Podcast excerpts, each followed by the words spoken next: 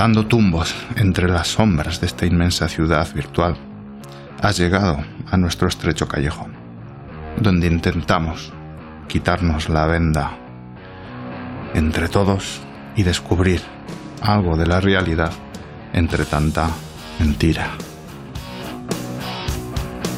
Comienza el Callejón de los Gallos Ciegos, el podcast donde si no me lo demuestras, no te creo ni una palabra.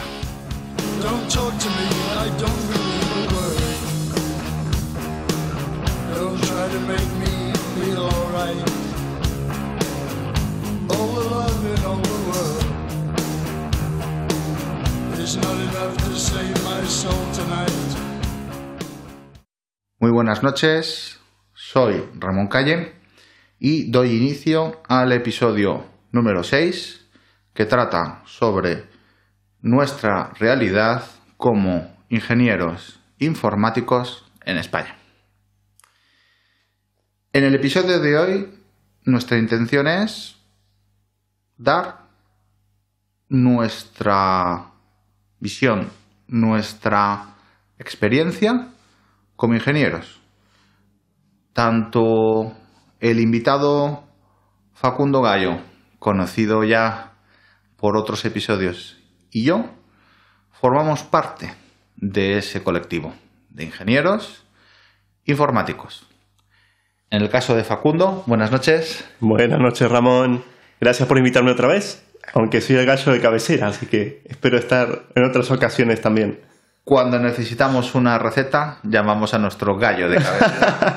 Y esperemos en esta ocasión no ser muy incisivos, porque nos toca de fondo, nos toca la fibra sensible como ingenieros y es difícil separar eh, la emoción y, y la rabia que podamos tener en el interior, ¿no? Me temo que seremos incisivos, sin ser irrespetuosos, pero la ventaja que tiene un podcast que se cocina uno mismo y que no depende de el sueldo que te pague nadie es que puedes opinar libremente, libertad de expresión que creo que mucha gente que está al otro lado se merece Sin herir sentimientos, y sin por herir supuesto.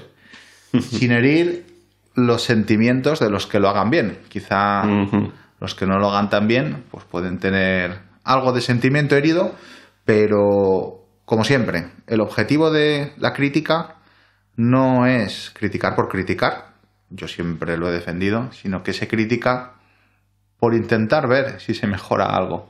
Es decir, la crítica constructiva es Correcto. nuestra, nuestra visión. Sí, sí, la opinión que aporta realmente a- y genera un motor de cambio.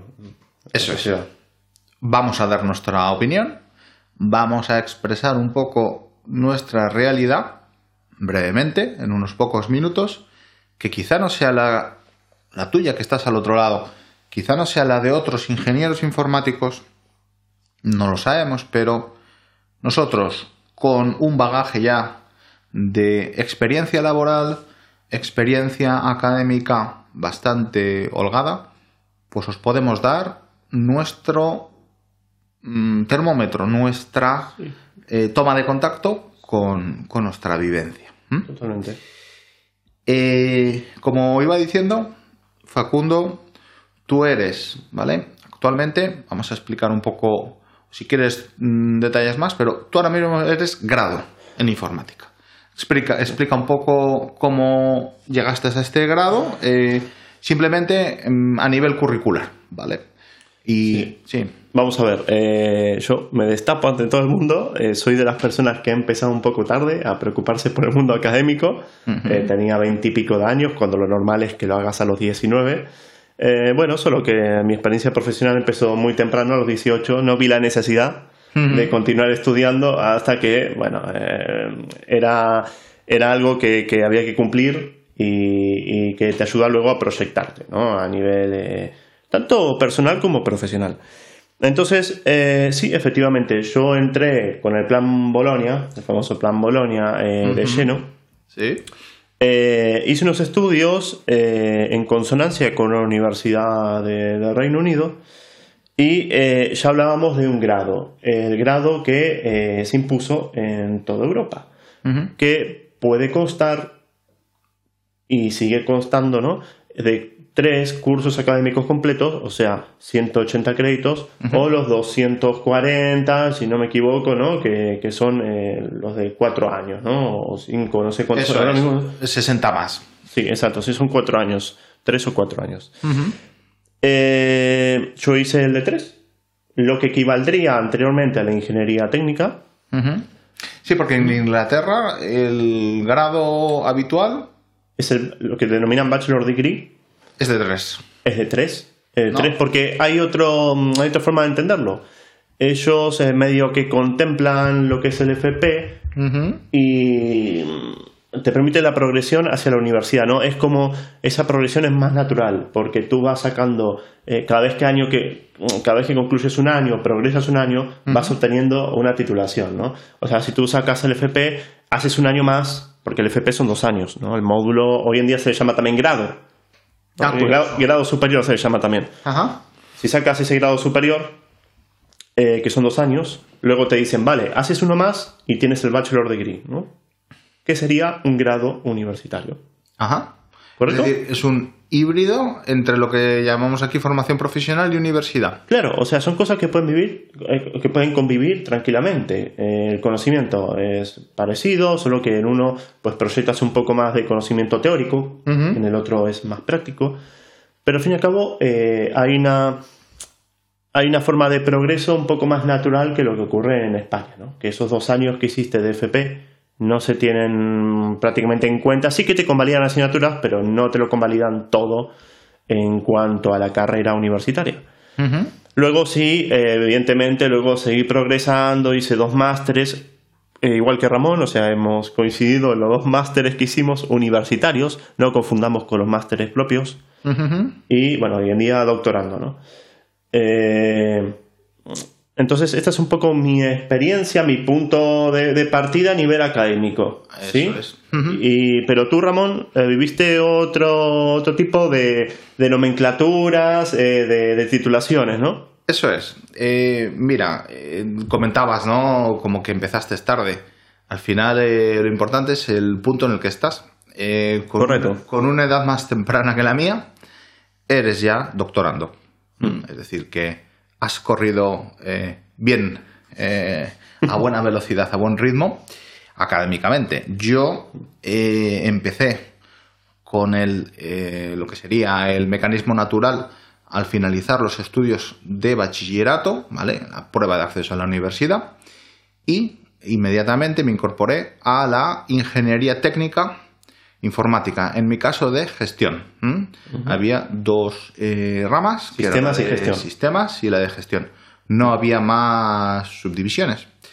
En este caso, eh, no hay una equivalencia a, eh, a créditos Bolonia exacta, ¿vale? Es decir, no, se, no hay una equivalencia a 180 créditos Bolonia. Exacto. Creo que recordar que eran 200 y pico lo que tú tenías en esa ingeniería técnica, ¿no? Una vez lo miramos en conjunto y tenías... Eh, me suenan unos 230, pero eran créditos, no créditos Exacto. CTS. Correcto. ¿Vale? Y bueno, mm, pues eso. Son tres cursos académicos que en mi caso se tradujeron en 5 o 6 años eh, efectivos, ¿vale? Porque lo de aprobar, eh, bueno, pues eh, curso por año solamente lo, lo hacían determinados, pues bueno, cerebritos, ¿no? Podemos decir. Privilegiados. No sé si hoy en día se intenta en el año 2021 que esos, eh, esos graduados mm, tengan una progresión más eh, lineal. No sé, también lo, decono- lo desconozco y estaría bueno que alguien nos, nos comentara luego debajo del podcast si, si estamos eh, desvariando o sobre todo eh, si hay mucho salto entre lo que nosotros hicimos y lo que es la realidad hoy en día, ¿no? Es decir, bueno, yo por lo que más o menos, ¿eh? Mm, por cerrar un poco, tú acabaste un grado inglés Grado inglés. que eh, recientemente, añado la información, ha sido homologado, se llama equivalencia, porque no es una profesión Regulada. regulada la informática en España.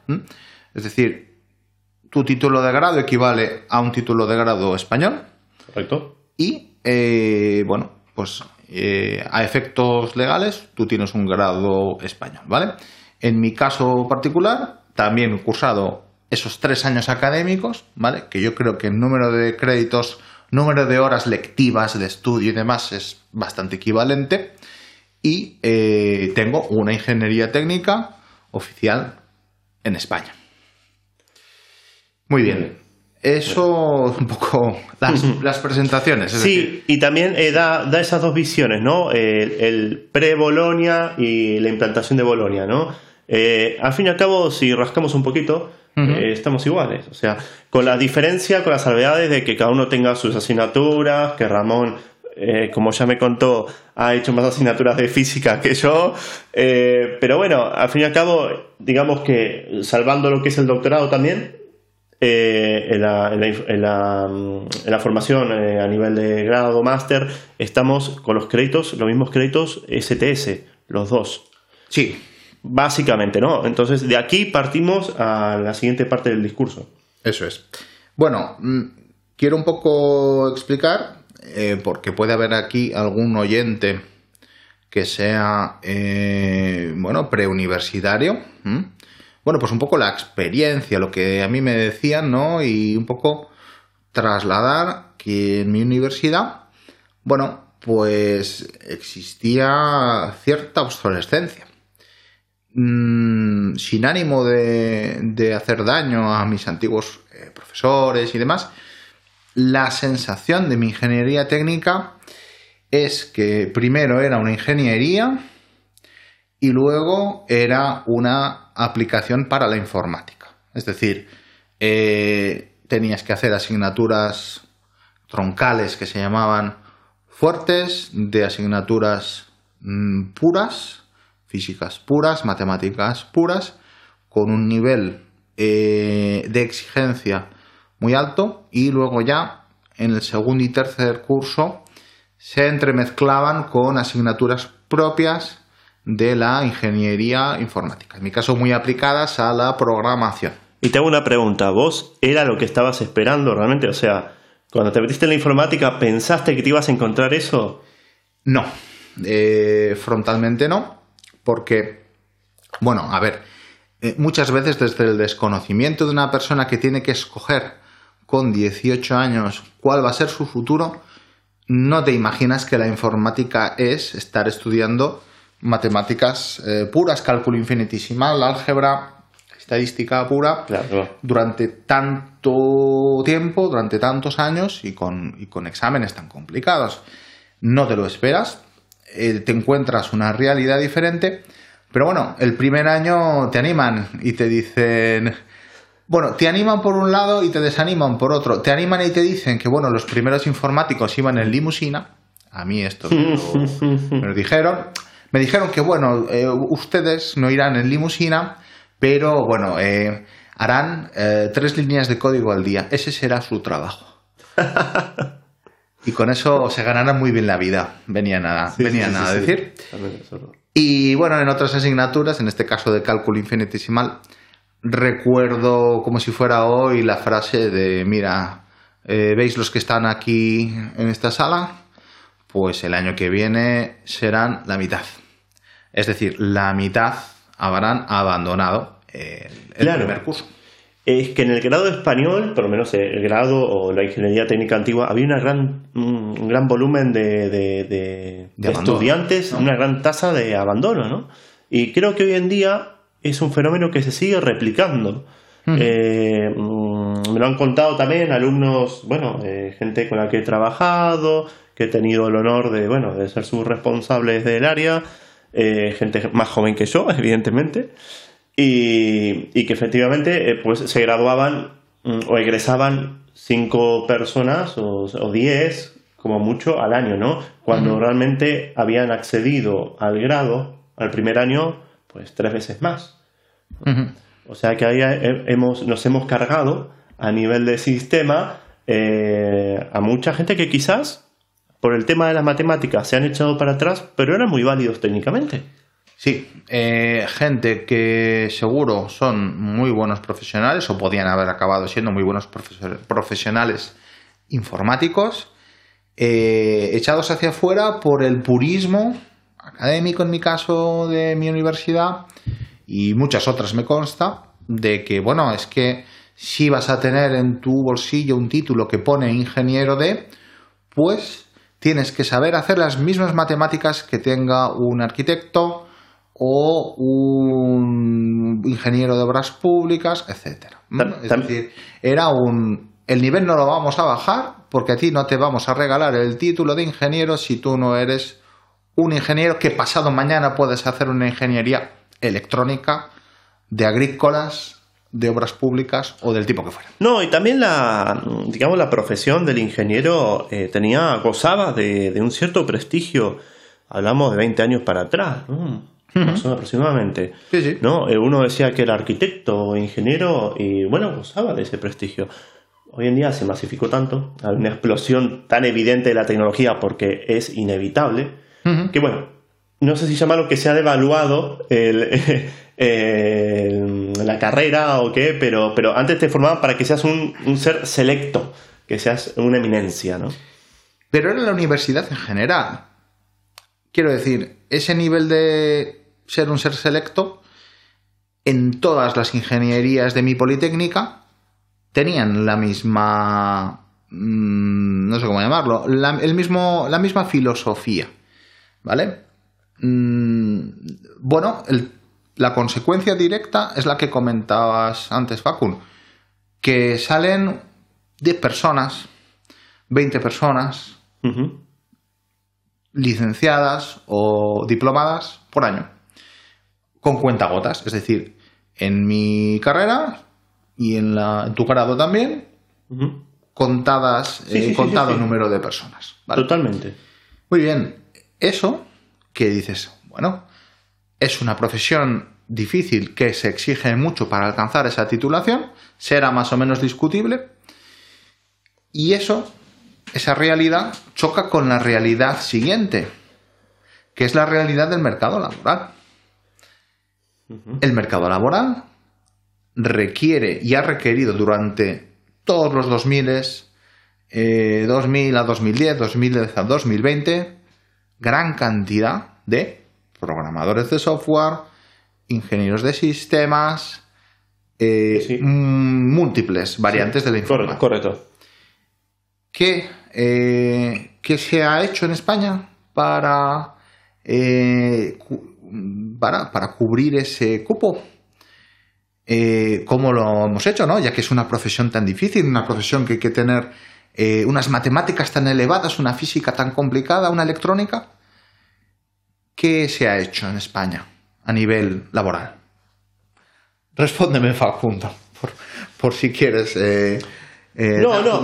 Vamos a ver. Te voy a dar la mía. Sí, no, no, a ver, yo tiro un poco para atrás, eh, en el sentido, tiro el hilo un poquito para atrás de lo que Ah, estábamos hablando, sí. porque sí, es verdad que hay una cosa que se nos pasó por alto comentar, y es que la formación del ingeniero informático eh, a veces se queda, um, eh, se queda desajustada conforme a lo que espera el mercado, el mercado laboral, pero sí que se adecua más hacia la carrera académica. O sea, eh, el haber hecho estadísticas obligatorias y demás, son, son asignaturas que luego te brindan herramientas a la hora de pues, querer ser doctor, luego ser investigador, etcétera, ¿no? O sea, digamos que la carrera informática está muy bien si quieres orientar tu rumbo hacia eh, el mundo académico, pero el mundo laboral, ya vemos, como dijo Ramón, es otro cantar, ¿no? Eh, Y ahí hay que estar más al corriente no digo de las modas, pero sí de, de- de la- las tendencias, digamos, de desarrollo, eh, las metodologías, etcétera, ¿no? Evidentemente se intenta potenciar en ese sentido la FP. Es que la FP, la practicidad que te brinda, es algo, vale, es algo más encajado, más encorsetado, más dirigido hacia cierto sector en concreto, pero es una herramienta para cubrir este tipo de, de profesiones, por lo menos empezando por un nivel junior y luego ir subiendo, ¿no? Sí, eh, siempre se ha dicho ¿no? que la formación profesional era más aplicada, que existía pues, un cierto, una cierta tendencia a eh, la aplicación directa. Es decir, aprender determinado lenguaje determinada máquina, determinado eh, hardware, determinado servidor, eh, routing, switching, es decir, muy aplicado. Eso es una ventaja. También, yo no sé si recordarás, Facun, yo me he encontrado en primero de carrera de informática gente que venía enganchada de los módulos de formación profesional superior. Sí. Eh, mi, mi percepción de lo que pasó con, con la mayoría de estas personas es que abandonaron. Claro. No fueron capaces de subirse al carro de las matemáticas que se exigían, sobre todo estas físicas puras, estas ciencias puras, y gente que tenía este, esta titulación de formación profesional superior aprobada, abandonó. Abandonó en un curso la, la ingeniería, la misma ingeniería que yo, que yo estaba realizando. Ellos sabían programar, habían hecho algorítmica, habían hecho eh, Sí, sí, sí. programación y yo todavía no la conocía porque no había empezado apenas a hacer la asignatura de primero de, de, de C Sí, ¿m? sí, sí, sí. Para, para que nos entendamos, ¿no? Entonces, choca, ¿eh? Choca con la realidad inglesa, por ejemplo, que comentabas, ¿no? Hmm. Que Que busca más la practicidad. que busca más la practicidad y por lo que veo, con esos dos años iniciales de formación profesional, Mm. tenían cubiertos, si no me equivoco, dos cursos. Gran parte, sí, sí, sí. O sea, y luego tú puedes progresar en un último año y tienes el grado, ¿no? A- Aparte tienes que hacer tu trabajo, tu PFC, tu TFG, como le quieras denominar, ¿no? Ajá. Eh, aquí viene la otra cara de la moneda y es eh, esa ebullición de las universidades privadas, las universidades concertadas, que, eh, que si bien es verdad, bueno, tienen sus peculiaridades, también están ayudando a que eh, haya un impulso a la hora de eh, generar carreras que se adapten mejor a lo que demanda el mercado. Eh, estoy hablando de carreras, por ejemplo, hay una carrera de multimedia. O sea, yo me enteré hace un par de años. Carrera de multimedia, como la- también la hay de carrera de ingeniería informática orientada a videojuegos. ¿no? Eh, estamos ahí, estamos sectorizando un poquito más lo que es la ingeniería informática. Tendrán una base parecida a- o en común todas, pero bueno, estamos orientando un poquito más. E incluso eh, yo cuando hice la carrera mía, había asignaturas que, que estaban en la vanguardia. Por ejemplo, y quizá esto lo escucha alguien dentro de 30 años y se va a reír. Pero bueno, eh, teníamos Android, teníamos eh, .NET, eh, .NET MVC, herramientas, frameworks que eh, se acomodaban a lo que se demandaba en el mercado. ¿no? Sí, Entonces, sí, sí. aquí estamos el debate también generando eh, en cuanto a la obsolescencia o, sobre todo, la dificultad que se encuentra muchas veces la pública para desatar mecanismos que generan estos cambios, ¿no? En pos de- de- de- del progreso de, los propios itinerarios o programas de estudio. Sí, eh, mira, en, en tu caso, eh, lo hemos estado hablando antes, eh, iniciaste ¿no? tus estudios de grado aproximadamente unos cinco años después de que yo finalizara Sí. los míos. Sí, aproximadamente. En tiempo no es tanto, ¿vale? No hay un diferencial tan grande y totalmente cierto, en mi universidad estábamos en- sobre el año 2000 programando con lenguajes que eran ya obsoletos a fecha, eh, para la propia fecha de, de- de estudio. Es decir, se había abandonado el COBOL hace nada, eh, en fundamentos de programación se había abandonado COBOL y como gran novedad estábamos dando C. ¿Vale? No C++, no C Sharp, no- ¡Qué gran novedad! Android sí, sí. no existía en el año 2000-2005 No. todavía, pero mm, la cantidad, por ejemplo, de Java que yo he dado en mi, en mi ingeniería es, creo, bastante inferior de la que, de la que has dado tú. Claro, La aproximación Microsoft, Visual Basic. Visual Basic 6. Visual Basic 6. Otro así, como, fósil. así como le escuchan. ¿Vale? Eh, medios. eh, 386, 486. Eh, el aula de informática era un sitio donde tú entrabas, tenías las pantallas con luz, con la, con el fosforito verde. el fosforito verde, Vale. había naranja también, sí. y, y se te ponían los pelos de punta en los brazos de la electricidad estática que tenías. ¿Vale? O sea, acababas con dolor de cabeza saliendo de la, Sí, sí, del sí, aula. Y bueno, eh, preguntábamos a los profesores, oye, ¿por qué no hay un Pentium aquí? ¿Por qué no hay un ordenador un poco más moderno? Y bueno, la, la salida eh, por la tangente que utilizaban era de decir, bueno, es que así cuando programéis los algoritmos vais a ser capaces de saber si hacéis un algoritmo eficiente o no, porque claro, va a tardar la máquina mucho en hacerlo. Claro, para eso usemos papel y, y bolígrafo y estamos igual. Claro. Si escribes mucho tu algoritmo. No, vamos a ver, en la pública evidentemente mm, tiene otro ritmo, ¿no? Eh, porque no depende tanto del mercado. Bueno, aquí entramos en un tema delicado, ¿no? El tema entramos- empresa contra sector privado, público, perdón, y es un tema bastante, bueno, que, que no nos gustaría tocarlo en profundidad. Pero sí que es verdad que se nota mucha diferencia. Pero eso no significa que la pública sea mala, ni mucho menos. Eh, la pública yo creo que va agarrando esa tendencia, poco a poco quiere evolucionar, pero sus mecanismos de cambio son mucho más lentos que la privada. Sí, a ver, eh, el problema es que en los años, en los tiempos en los que yo estudié, esta máxima de no me importa cuánta gente apruebe, lo importante es la calidad o que todo el mundo sepa hacer mi algoritmo extraño en C. Eh, claro, eso llevado al extremo es malo, pero también significa que el estándar de calidad que yo quiero o de conocimientos que yo quiero es este y no me doblego al poder del capital. No me doblego a si este alumno es rico o es hijo de Mm. alguien o eh, voy a, eh, ya que es el que paga, no vaya a ser que me despidan, eh, voy a aflojar un poco como profesor por si acaso eh, tengo pues demasiados suspensos y puede haber un tumulto de, de, de, bueno, de disconformidad, porque muchas veces el que paga se cree cliente y con derecho a todo, ¿no? Sí, bueno, tampoco es tan así. O sea, eso me imagino que serán ciertas escuelas elitistas, pero en las privadas hay privadas de todo tipo, privadas que te cuesta la matrícula, que tampoco es una barbaridad. Entonces, eh, bueno, habrá un poco de todo, ¿no? Sí. Incluso el decir en la pública, este es mi estándar de calidad, no significa que tu estándar sea nada bueno, ni mucho menos. No, Puede no, ser no. que sea tu estándar de hace 30 años que nunca jamás has evolucionado, Que no has cambiado. que no has cambiado. Entonces tu estándar no sirve para nada hoy en día, está obsoleto, ¿no? Sí.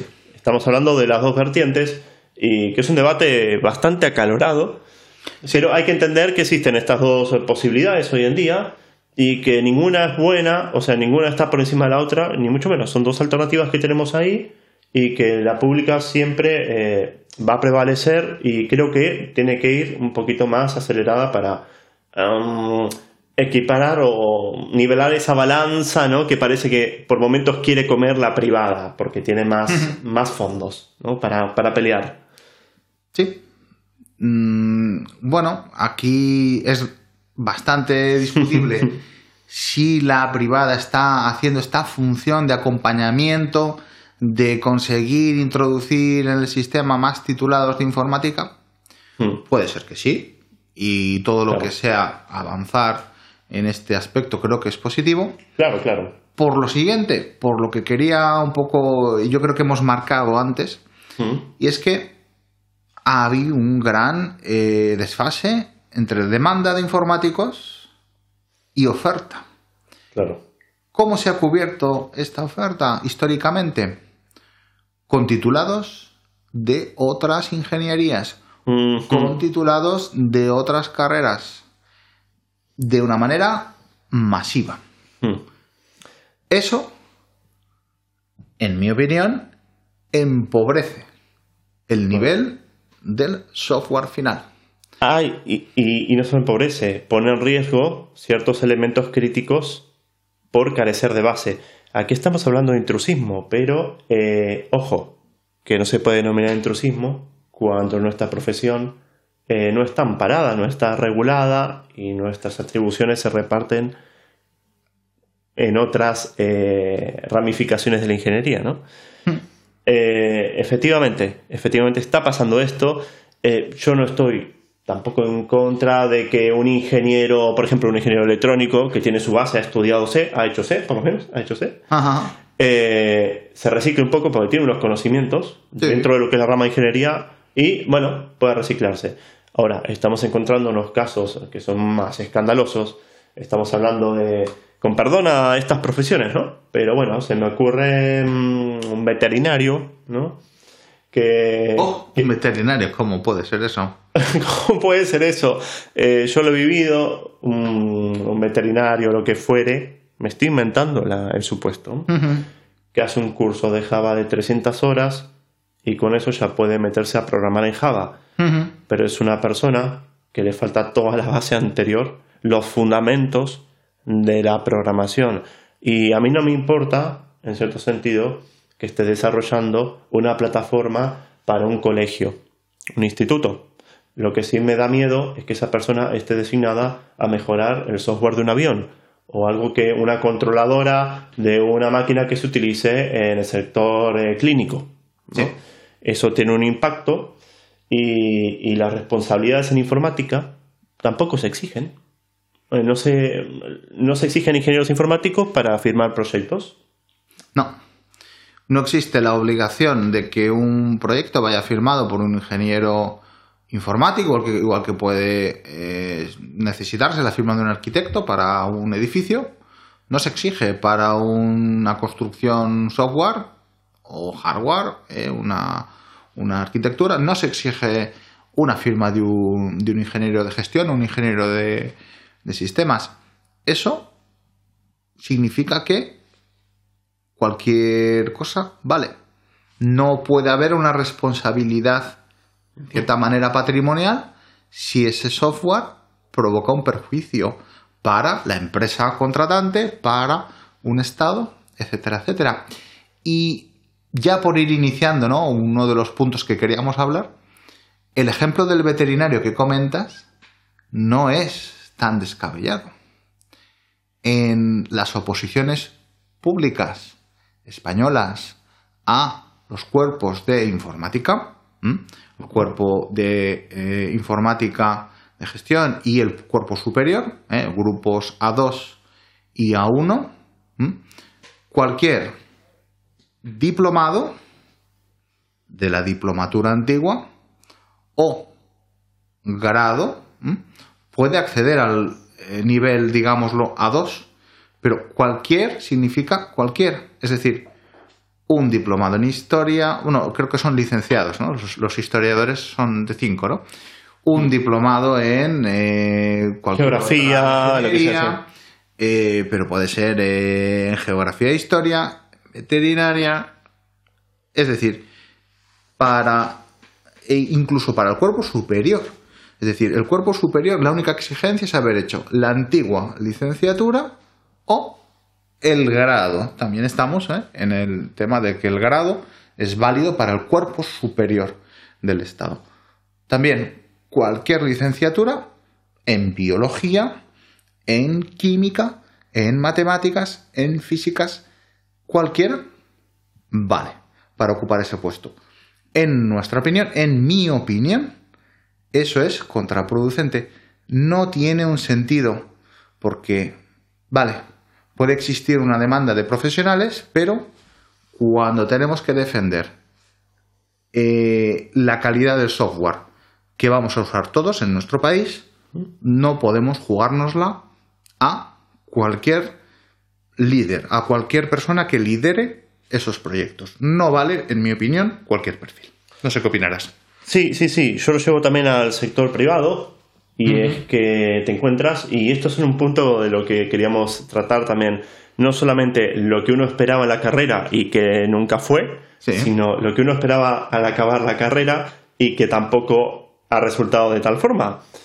Cuando te incorporas al mercado, ocurren también una serie de, de casualidades y de, y de bueno, de situaciones muy específicas que se repiten, son como pequeños mantras, que generalmente en todas las empresas, sobre todo en las grandes, eh, ocurre esto, ¿no?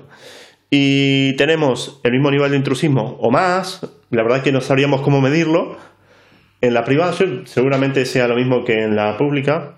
Creo que comentábamos antes, estábamos intentando evaluar a grosso modo, ¿no? En nuestra experiencia en la actividad privada, um, como mínimo, como mínimo, hay más gente trabajando de informáticos, tanto de sistemas como de software, de otras ramas como puros de la ingeniería informática. Sí. Como mínimo, igual. Pero creemos que el número de gente que, entre comillas, ha hecho esa intrusión es mayor. La proporción podría ser perfectamente de dos tercios. Exacto. Y ocupando puestos de ingeniería informática, porque informática hay, bueno, hay muchos niveles, ¿no? Eh, está la gente de FP también, que efectiva- efectivamente esa gente tiene un título de informática, ocupan puestos técnicos. Quizás con el tiempo pues pueden escalar también. Pero la parte, digamos, de gestión, de ingeniería, análisis puro, ahí es donde va nuestro discurso, ¿no? El Sí. ingeniero informático no tiene preferencia en ese tipo de puestos y resulta que el veterinario con un curso de tres, de tres meses de Java pues puede ocuparlo, tanto en la pública como en la privada. Sí, a ver, en la pública, vamos a hacer un poco honor a la verdad, hay unas oposiciones de por medio, es decir, tienes que ser bastante autodidacta, trabajar mucho, pero al final es trabajar mucho con temarios determinados. Con, con la academia. Es decir, que no hace falta ser el mejor profesional, o mejor dicho, no es imprescindible ser un buen profesional de la informática para aprobar una posición de informática. Correcto. ¿Vale? Aquí, eh, quizá los, los tribunales pueden hacer un cierto filtro, pero quien saca eh, una buena nota es al final el que se lleva la plaza. Sí, sí, sí, totalmente. Pero bueno, existen casualidades y casualidades, ¿no? Eh, probablemente el veterinario, hoy la estamos tomando con los veterinarios Sí, del mundo, pobres. Vamos a cambiar a químicos o no, a, no sé, a, a- Un economista. histo- historiadores, economistas, que también es otro caso bastante sonado. Eh, pues el economista que justamente fue a la Academia Pepito, la Academia Pepito le dijo que en las últimas oposiciones salía un temario de los comandos de Linux más usuales, Pepito se lo estudió y dio la casualidad que salieron los comandos de Linux en el examen. Con lo cual, Pepito solo sabía eso Hmm. y entró. Y entro. Y un ingeniero informático, pues, ha pinchado, ¿no? Ha quitado la plaza a una persona que realmente debería estar ahí. Eso es. ¿eh? No por aprobar un examen, sino porque esa persona sacó una carrera. ¿Correcto? Específica para, específica para ese tipo de conocimientos o asegurar la calidad del puesto. para esa profesión. Eso es. Eh, luego también ocurre en el sector privado. Ya volveremos al tema de- del mundo público porque aquí tenemos más cosas para decir. Hmm. En el sector privado también, eh, cuando uno se incorpora, eh, a veces se encuentra ese mensaje en la universidad de que no, no, tú eres ingeniero, cuando salgas vas a tener tu oficina, tu despacho, vas a ser el dios en la tierra, ¿no? Y para hacer tu despacho, para hacer las tres líneas de código al día. Exacto. Cosa que, evidentemente, luego esto no existe. Y no solo existe esto, sino que existen otras maldades como la, la explotación, el body shopping de varios niveles, donde te dejan descolocado en un sitio, te plantan en un cliente, eh, te subcontrata una empresa que trabaja para otra y al final, tú como empleado, estás en una situación de que no sabes ni a quién perteneces. La empresa te ha sembrado en un sitio como boina verde de un ejército, te has, te has soltado en la selva con un machete y búscate la vida. Y solo los ves cuando firmas contrato y cuando te vas. ¿no? Eso es. No perteneces a nadie, absolutamente a nadie, ni al cliente ni a tu empresa. Eh, son otras cosas que a mí me gusta, bueno, me hubiera gustado y por eso lo estoy haciendo, eh, alzar la voz en este sentido y, y comunicar a la gente que no sepa sobre el body shopping, que incluso creo que es ilegal, no, no sé si me suena No, que hay una... es legal, Es legal. pero no deja de ser una explotación en múltiples capas. Es decir, que eh, el primer contratante mm, contrata eh, a un segundo y ese segundo es el que te contrata a ti. Ahí hay de por medio unos márgenes, unos márgenes que el subcontratado quiere tener. Eso, ¿en qué se redunda? En precariedad o mayor precariedad laboral, es decir, ese salario se ve minorado, claramente. Sí, yo soy el ejemplo que estuve explotado a tres niveles. Yo también he estado a tres niveles explotado. Cliente, el proveedor de cliente Y ese proveedor de cliente tenía a su vez una empresa de recursos humanos que era la que contrataba los recursos. ¿no? Tú pertenecías a la empresa de recursos humanos, no estabas al mismo nivel que el proveedor y mucho menos a nivel del cliente. ¿no? Entonces cuando llegabas al cliente y tenías que medirte en cuanto a fuerzas o tenías que decirle, mira, no has pasado esta auditoría, Eres el último mono. te miraba desde arriba diciendo, tú eres una hormiga, ¿qué me estás contando? ¿no? Sí. Eh, La hormiga ingeniero. la hormiga ingeniero lumpa lumpa, ¿no? Sí. Eh, entonces, son cosas que a mí me gusta denunciar. Si alguien, si alguien está escuchando esto, que esté pasando por esta situación, eh, que sepan que, que nosotros eh, lo comprendemos y, Y nos, todo- nos solidarizamos. nos solidarizamos y, y toda nuestra fuerza y apoyo porque es una situación muy, muy fea. El sentirse solo y abandonado Hmm. por una empresa, por unos billetes. Sí. Coincido, coincido con, con esta sensación, ¿vale? Y bueno, al final, eh, yo no sé si tienes la misma percepción, pero no sé qué pasa en España, que los salarios no remontan. Es decir, existe una demanda. Eh, la demanda se tiene que cubrir de cualquier manera con ingenieros de otras eh, ramas. Al final, entre la subcontratación, entre estos agentes externos, no hay sueldos acorde con los sueldos de otros países en Europa. No, claro. claro. El caso que hablábamos, el caso inglés, Hmm. yo creo que es un caso evidente de salario en el cual eh, la ingeniería informática se valora más. ¿Pero por qué? Porque Inglaterra, ¿qué tiene que no tenga España? Dilo, Ramón. Un colegio oficial.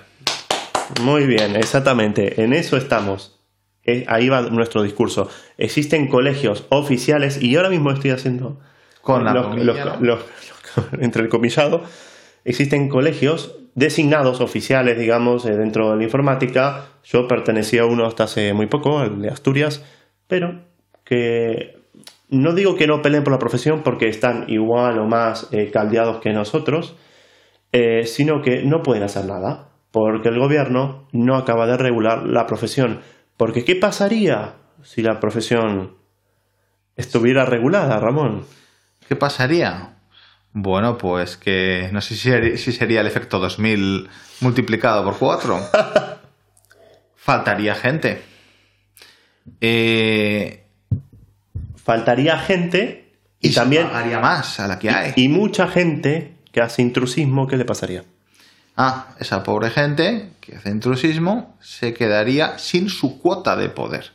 No, sin sus, no solo sin su cuota de trabajo, sino también sin su cuota de cuota poder. de poder. Porque hay mucha gente dirigiendo a equipos y proyectos informáticos que no son informáticos. Y llevamos, no sé, desde que la ingeniería informática se instauró en España, no sé cuándo fue, pongámosle que llevamos 20 años, Desde los años 80. de los años 80 más todavía, pongamos que llevamos 30 años abriendo el grifo a todo lo que da y ahora tenemos el agua hasta el cuello. Eh, ¿Cómo lo solucionas? Evidentemente no puedes empezar a despedir a todo el mundo que no tiene carrera y que está dirigiendo proyectos de informática. Eh, porque, eh, bueno, en las grandes corporaciones, sobre todo las corporaciones eh, de grandes consultoras de informática, los que dirigen son economistas o son comerciales. ¿Y qué haces con esta gente? Claro. Pero bueno, mm, No pasa nada, porque eh, tiene que haber un CEO que entienda de economía y demás. Eso es. Eh, El tema es que em, tú, eh, en la realidad que todos conocemos de, de este país, es que eh, si tú le quitas a una gran empresa toda su mano de obra barata, pues no va a estar contentos. ¿Correcto? Porque, ojo, este intrusismo mm, que queremos denunciar y que querríamos evitar, no solo es eh, para beneficiar a, a, bueno, a los informáticos, como tal, de carrera, sino eh, también, en el fondo, en el fondo, todos salimos perdiendo. Correcto. Porque si hay una mala calidad del software, se paga menos. Eh, al final, si estamos muchos a los mismos puestos, se cobra menos dinero. Claro, y quizás el punto de partida también sería uno con un poco de orgullo y amor por su profesión, decir, no, mira, es que, vale, estoy subcontratado a tres niveles, pero es que mi tarifa sigue siendo 200 euros a la hora. Me invento, ¿eh? 100 euros la hora. Porque eso mismo diría un abogado.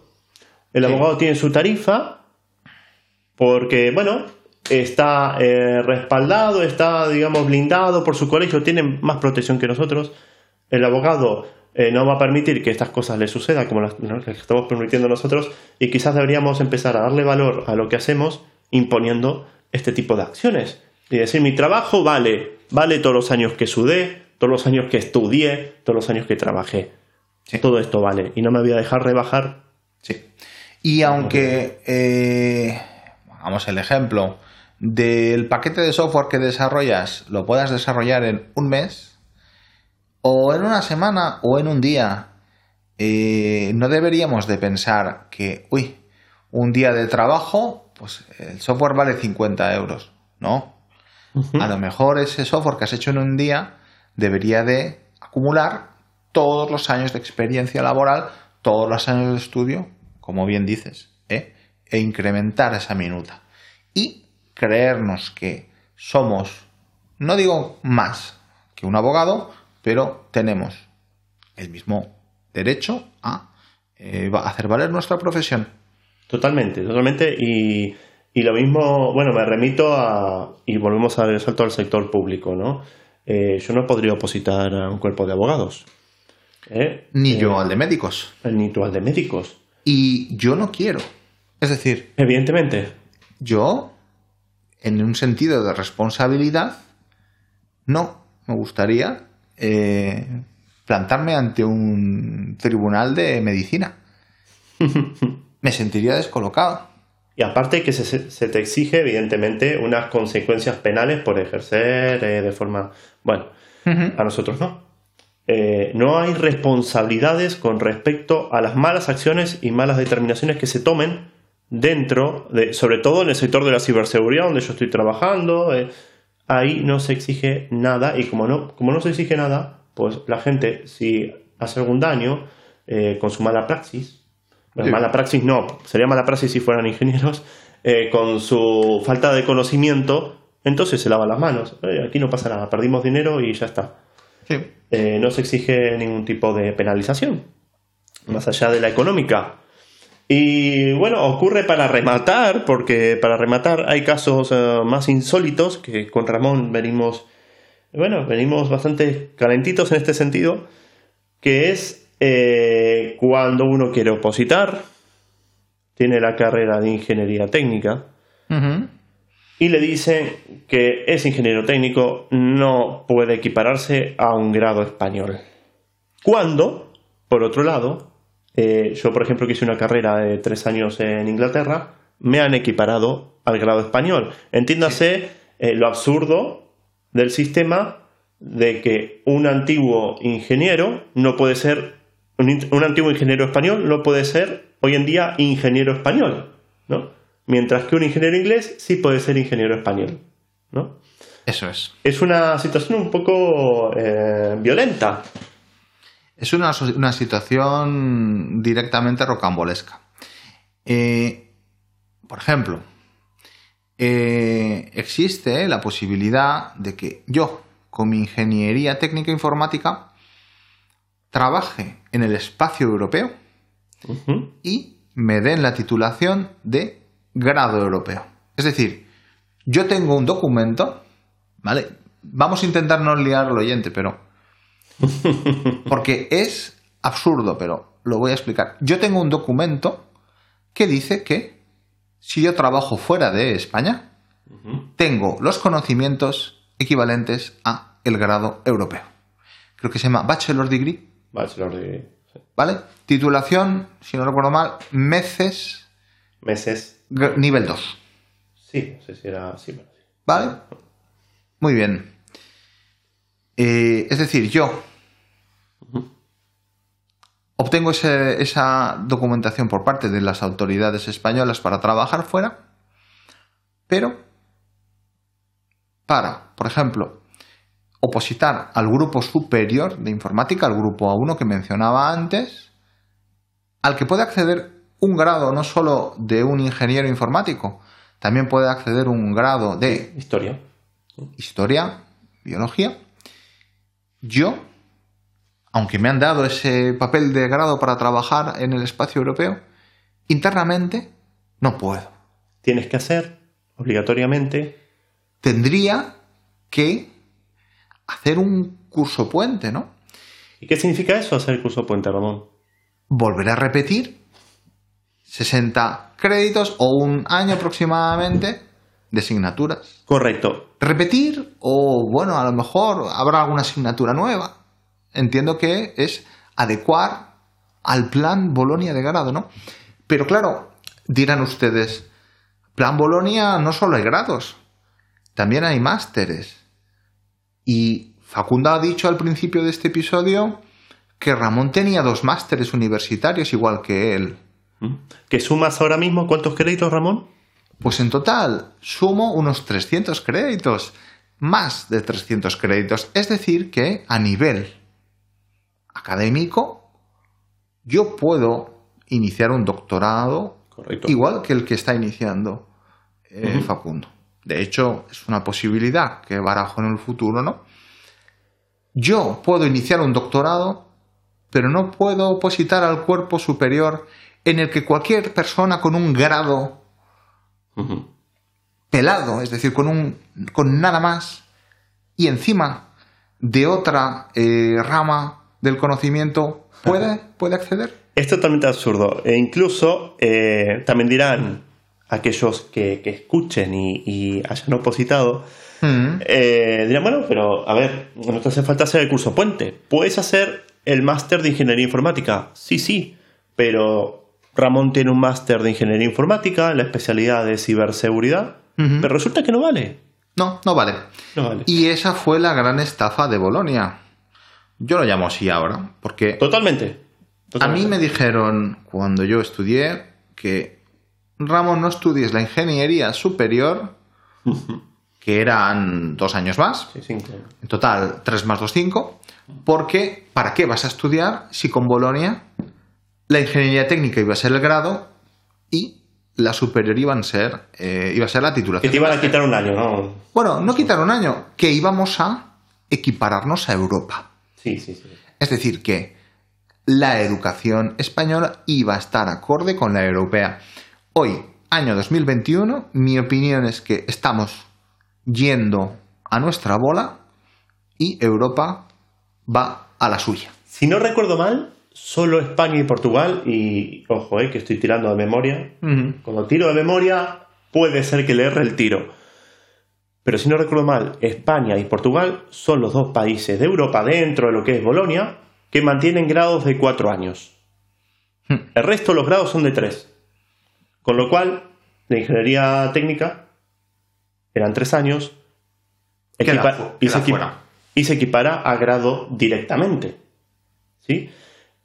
Entonces, una persona que se encuentra en esta, en esta tesitura dice, vamos a ver, puedo hacer el curso puente, pero ¿qué significa hacer el curso puente? Como bien decía Ramón, vuelve hacia atrás, repite asignaturas que ya hiciste. O sea, tienes que volver a probar cosas que ya probaste en tu grado y volver a presentar un proyecto final de grado cuando tú ya lo presentaste hace cuánto, Ramón, 15, 20 años. Hace, inventando, 15 hace años. 15 años, 15 yo años. presenté un proyecto de fin de carrera, se llamaba así, y yo tengo ya hechos dos mm, trabajos de final de máster. Claro, claro. ¿La adecuación se trata de ¿Cuántos involución? trabajos de fin de carrera voy a tener que hacer en mi vida si yo quiero, por ejemplo, opositar a la 1? No, no. Y encima el máster oficial de ingeniería informática en Mm. especialidad, bueno, de ciberseguridad, eh, que No es oficial. es oficial. No, pero para, para ejercer esta profesión nuestra, que Ah, claro. en teoría no está regulada por nada, no podemos ejercerlo. Claro, tiene que ser el máster de ingeniería informática así, pelado, sí. Se correcto. habilitante. Tiene los mismos créditos. Es igual de oficial, es de informática, pero no nos vale. Claro. Pase usted otra vez por caja, 3.000 euros. Es decir, un máster en seguridad y otro en otra rama no me habilita. El máster llamado en ingeniería informática, ese sí que habilita. pero luego resulta que cualquier grado de cualquier eh, rama puede hacer una posición. Correcto. Un ingeniero técnico con dos másteres no puede optar a un puesto de ingeniería en informática de A1. Y un licenciado en historia sí. Vergonzante, pero bueno, aún a día de hoy encuentro compañeros de promoción. Que son capaces de defender esto porque ellos son licenciados en informática. No se dan cuenta que, esto es opinión mía, que su enemigo no es el ingeniero técnico, sino que a lo mejor si tienen que buscar algún enemigo, que aquí yo creo que todos deberíamos de ser amigos, es en esas otras ramas que están confluyendo Correcto. No, no quiero. a su profesión. Y aparte, si alguien, eh, por ejemplo, en tu, tu tesitura eh, se extralimita diciendo que él es más porque tiene un grado de cuatro años, bueno, tú has hecho seis sumando los másteres, ¿no? O cinco o seis años, ¿no? Sí. Eh, con lo cual, es una pelea absurda de a ver quién tiene el puño más grande, por decirlo finamente, y, y que no conduce a nada sano, no conduce al progreso. Y es un esfuerzo, yo creo, español, no sé de quién, por no adecuarse a Europa, por no hacer que las, cos- las cosas fluyan con una cierta naturalidad. Y eh, en recientes noticias, mm, bueno, se ha dicho que no se iban a eliminar los másteres de cuatro años, sino que al revés, se iban a Grados. Perdón, los grados de, eh, de cuatro años, sino que al revés, se iban a eliminar los grados de tres. Absurdo. Definitivamente. Absurdo. No nos adecuamos bajo ningún concepto al marco de Bolonia. Luego pasa lo que pasa. Eh, nos queremos mover entre universidades y tenemos estos conflictos, ¿no? Eso. Eh, y sobre todo partiendo de la base de que nadie nos defiende. Yo me acuerdo aquí en Asturias hubieron movilizaciones de gente de ingeniería informática, pero aún así, aunque vayamos a bombo y platillo, seguimos siendo los umpalumpas de este sistema o como bien le han comentado Ramón en un momento, fontaneros del sistema. Sí. Esa ya yo creo que podía ser un poco la, la triste guinda ¿no? de, de este episodio. ¿no? Sí, sí, sí. Sin desmerecer a, a la labor del fontanero también, vamos a decirlo, ¿eh? Es, es Sí. simplemente metáfora. Es una labor muy digna, pero hay mucha diferencia entre un ingeniero y un fontanero. El problema es que el que está decidiendo sobre la ingeniería o sobre la informática mm, no es ingeniero informático. Correcto. Puede ser un ingeniero en obras públicas. Muy bien. Y al final se tiene el concepto de que ese informático es el mm, enchufacables, el conector de las tuberías informáticas. No se ve más allá, no existe una cultura de conocer realmente la informática. Correcto. Es decir, existe incluso todavía a día de hoy, espero que las eh, generaciones eh, nuevas cambien, yo creo que sí, está en un proceso de cambio, pero existe la idea de, no, esto es informático, es para los frikis, esto yo, ¿para qué voy a aprender? Si yo soy eh, ingeniero de, mm, yo qué sé, de, de obras públicas, Agrónomo. no, soy de agrónomos, ¿para qué voy a aprender yo informática?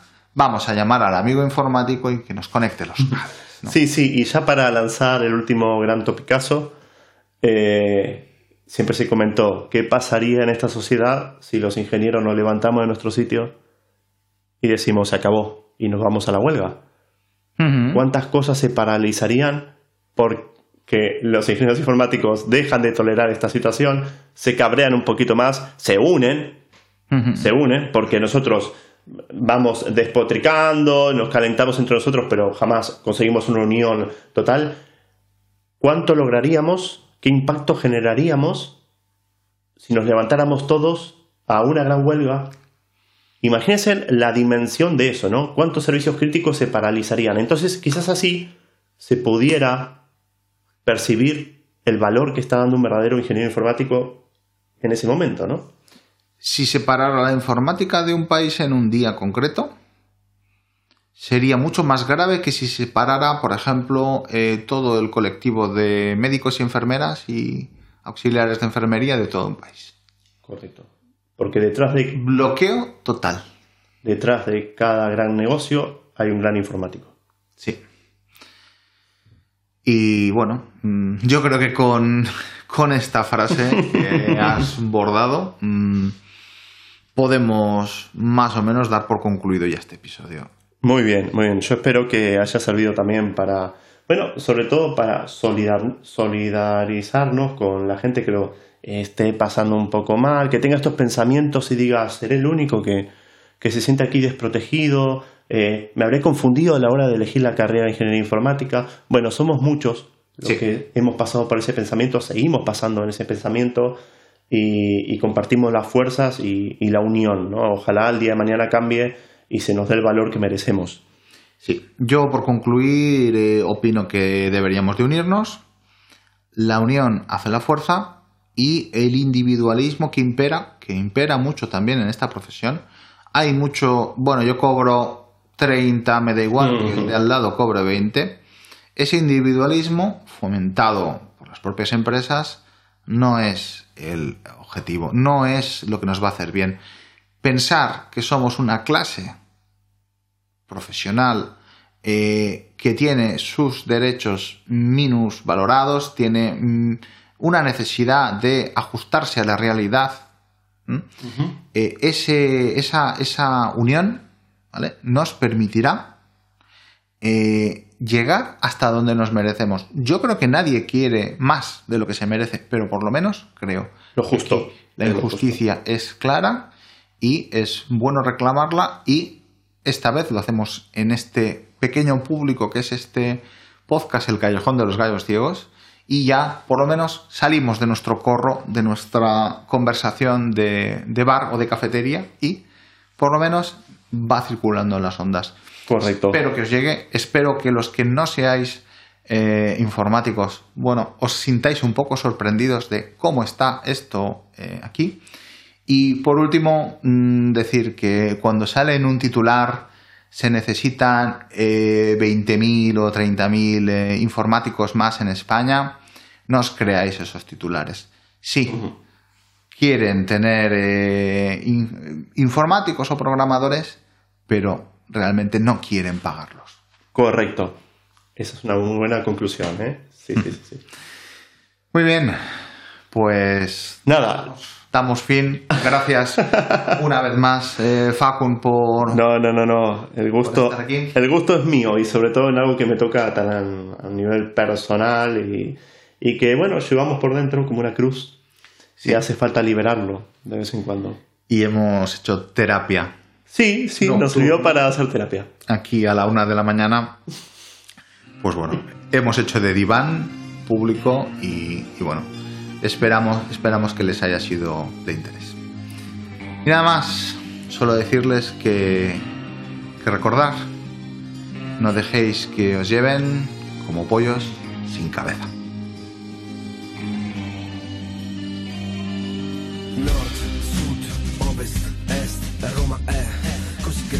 Di notte ti prende, ti inghiotte. Fotte la mente, un gigante che ti culla tra le urla che non sente. Ti compra, ti vende, ti innalza, ti stende, ti usa se serve, ti premia, ti perde. Chi parte, chi scende, chi bleffa, scala. Fredda come l'Artico Sahara dentro le coperte tue. Questa notte che te non ci sei. Nuda come Roma ed è così che ti vorrei Che dal mare ripercorri il cielo come l'acqua al fiume Che paure non ne hai avute mai. Donne come lei che mi lega le sue corde Tese che divide l'aria con candele accese Nere come San Pietrino, bianche come il marmo Come gocce di rugiada che riflettono il mio sguardo. Roma cruda Roma cruda Roma cruda. Nuda come la bellezza grande come Roma Santa e dissoluta Roma ama e non perdona. Roma te divora come in barracuda Roma nuda, nuda, nuda. Nuda come la bellezza grande come Roma Santa e dissoluta Roma ama e non perdona. Roma te divora come in barracuda Roma nuda, nuda, Levante, ponente, maestrale, scirocco Le rose, i venti, le spine, un rintocco Mi blocco, tramonto, palazzi fino al mare Sette vizi, capitale, sembra di affogare Del bianco e nero, un ricordo che non m'appartiene In mezzo a canti di sirene, verde come iene Dove sete di vendetta, veste sete su misura Roma benedetta, a volte Cristo, a volte Giuda Roma barbara e cultura, DNA complesso Roma è così che fa, seduce dall'ingresso Triste come un tango, tra l'oro e il fango. Roma un passo a due, volteggiando sull'asfalto. Roma un volto stanco di Madonna con le lacrime Gelosa e invadente, custode d'anime Curiosa, indolente, infedele, preghiera. Roma mani infami dentro l'acqua santiera. Nuda come la bellezza, grande come Roma. Santa e dissoluta Roma ama e non perdona. Roma te divora come in barracuda Roma bellezza, grande come Roma Santa e dissoluta Roma ama e non perdona Roma te divora come in barracuda Roma nuda, nuda, nuda Roma cruda, Roma cruda, Roma cruda, Roma cruda, Roma cruda.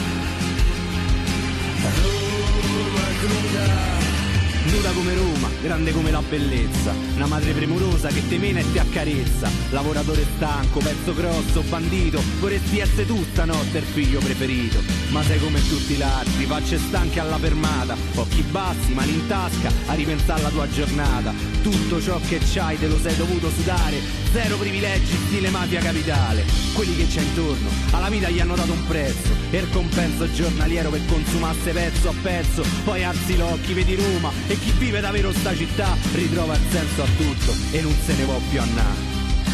Non se ne può più annà. Non se ne può più annà.